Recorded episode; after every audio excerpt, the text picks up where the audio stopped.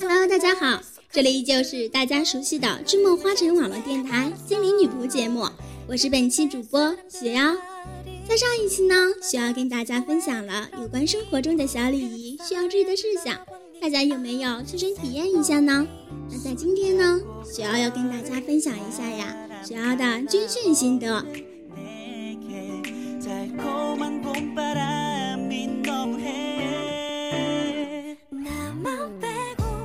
学校的原因呀，雪瑶呢刚刚结束了为期半个月的军训，在这半个月的军训里呀，雪瑶的感受颇多，也产生了许多不能与外人道的小女孩家的心思呢。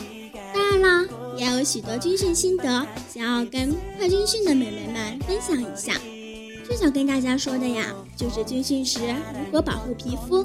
我想这个问题也应该是大多数美眉们比较关心的吧，毕竟爱美之心人皆有之嘛。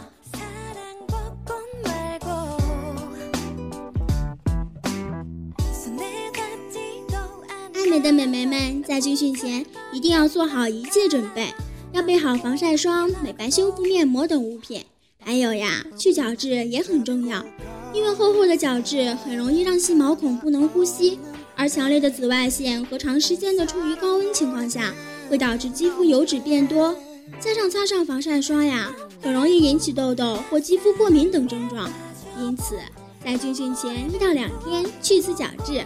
这样可以保持毛孔的通透，防止因为毛孔不畅引起的痘痘等肌肤问题。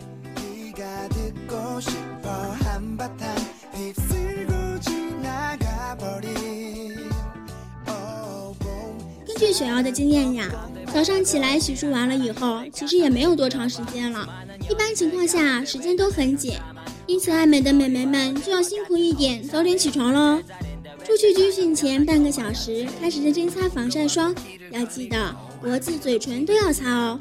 重点要加强下锁骨、耳朵、后颈，还有暴露在外面的胳膊都要擦，而且量一定要大，防止被汗水冲刷掉哦。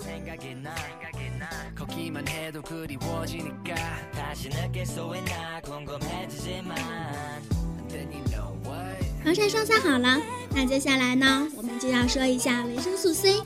维生素 C 不仅可以帮助我们补充营养，还可以帮助防晒哦。所以呀，如果可以的话，就带上维生素 C，养成吃维生素 C 的习惯，每天吃两片。需要温馨小提示：爱美的美眉们也不要因为维生素 C 可以帮助防晒就多吃哦，因为维生素 C 吃多了也是不好的，容易引起轻微的恶心、呕吐、腹泻。所以吃维生素 C 一定要保持谨慎哦。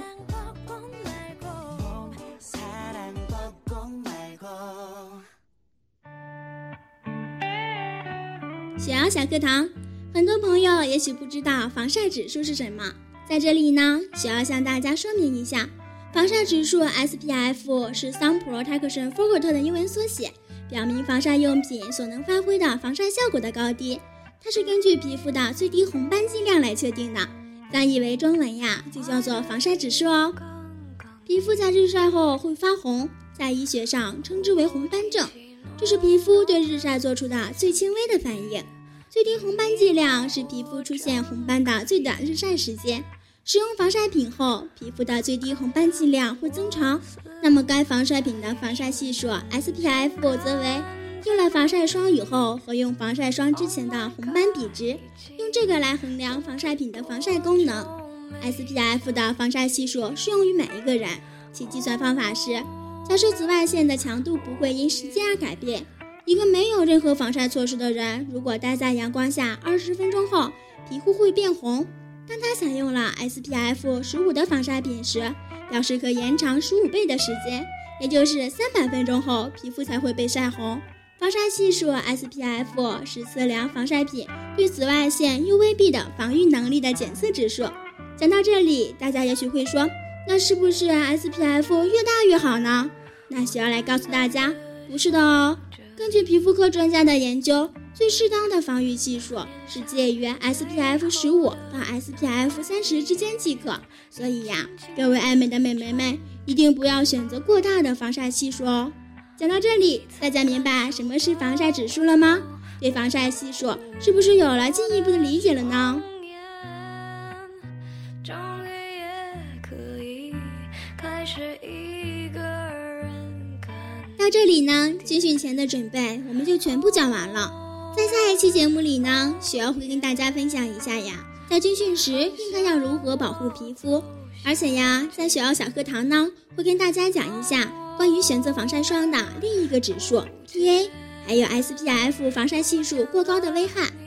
好了，节目到这里呢就要接近尾声了，感谢我们的编辑杨希和后期青乐。最后呢，雪儿按照惯例要打一个小小的广告。